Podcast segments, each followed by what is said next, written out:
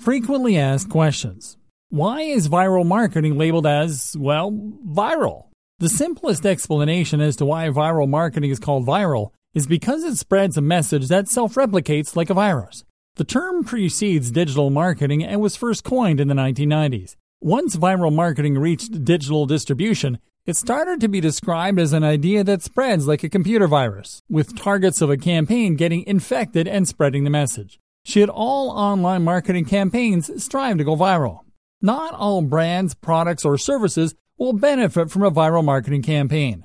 Indeed, there have been cases of viral marketing campaigns backfiring. Ask yourself, will my offer benefit from being tied to a viral message that might cause my targets to only recall the campaign and not my brand?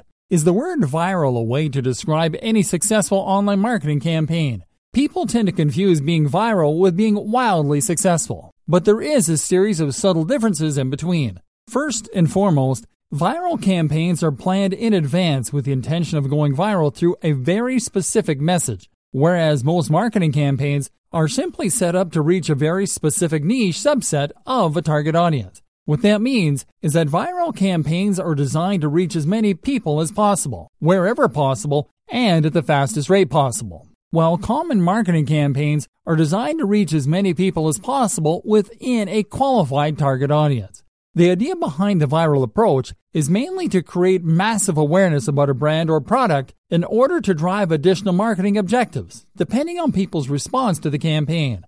On the other hand, the basic online marketing approach pursues a set of very specific marketing objectives from the very beginning, such as driving sales or creating engagement.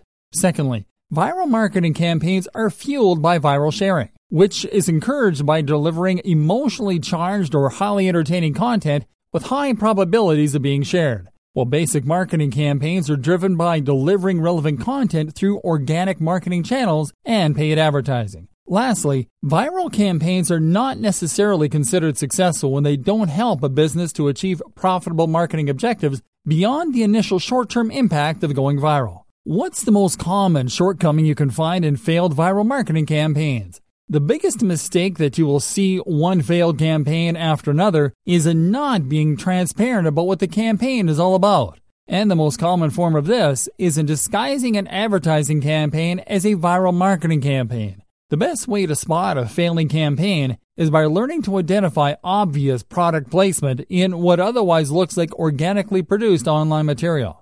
Is viral marketing the same as guerrilla marketing? No, and in fact, they're pretty different forms of marketing. Yet people tend to confuse both terms because both are designed to generate quick and massive user responses. As we all know by now, viral marketing is simply a way of delivering a highly shareable form of marketing message to be spread by the target audience. On the other hand, guerrilla marketing is an unconventional marketing method that allows marketers to break common marketing rules such as positioning marketing campaign content on a single placement for an extended period of time, as the idea behind guerrilla marketing is to create a huge impact with unexpected activities. Flash mobs and advertising in front of a competitor's business location are examples of guerrilla marketing. What should you consider before launching a viral marketing campaign? First, you have to consider that viral marketing campaigns are seeded, not launched, Seeding a viral marketing campaign means that you have to investigate where's the best place to start promoting your campaign. In other words, you have to look where your audience hangs online so you can seed your campaign in there. Secondly, you have to consider how you are going to measure the success of your campaign after it reaches peak sharing to decide on your next move, considering all the possible outcomes. Should you have to offer a reward to incentivize viral sharing? Not necessarily. Unless you are promoting a sweepstake to increase your chances of going viral with a piece of affiliate content, the only reward that your audience will crave is a personal satisfaction of seeing something that they shared being shared tenfold by others.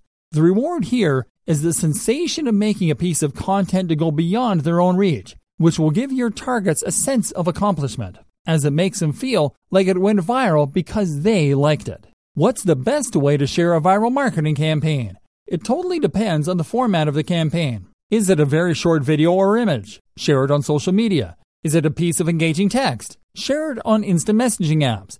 Is it a long form video? Share it on video sharing platforms. And what if it is a procedurally generated message accompanied by a long form video that leads to a gated piece of content that you want to go viral by adding an air of exclusivity to it, just like Hotmail and Gmail did in their earlier days. Then share it through email.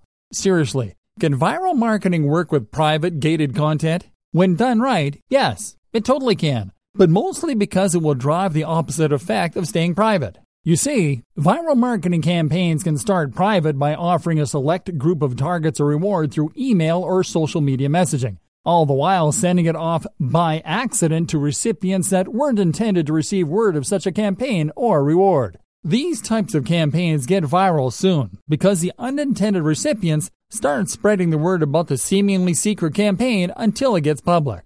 What prevents a viral marketing campaign from achieving worldwide reach? Cultural differences and language barriers are the most prevalent causes preventing viral campaigns from reaching a worldwide audience.